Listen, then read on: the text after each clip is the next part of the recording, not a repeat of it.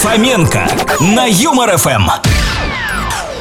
Суровая челябинская суши – это живой карась, завернутый в лопух.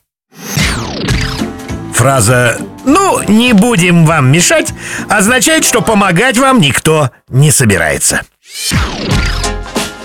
Примерный семьянин – это прежде всего умелый конспиратор. Тоже неплохо, подумал я, кинув тапок в кота и попав теще в лоб. Если ваш начальник вдруг заговорил с вами вежливо, значит, кого-то из вас двоих скоро уволят.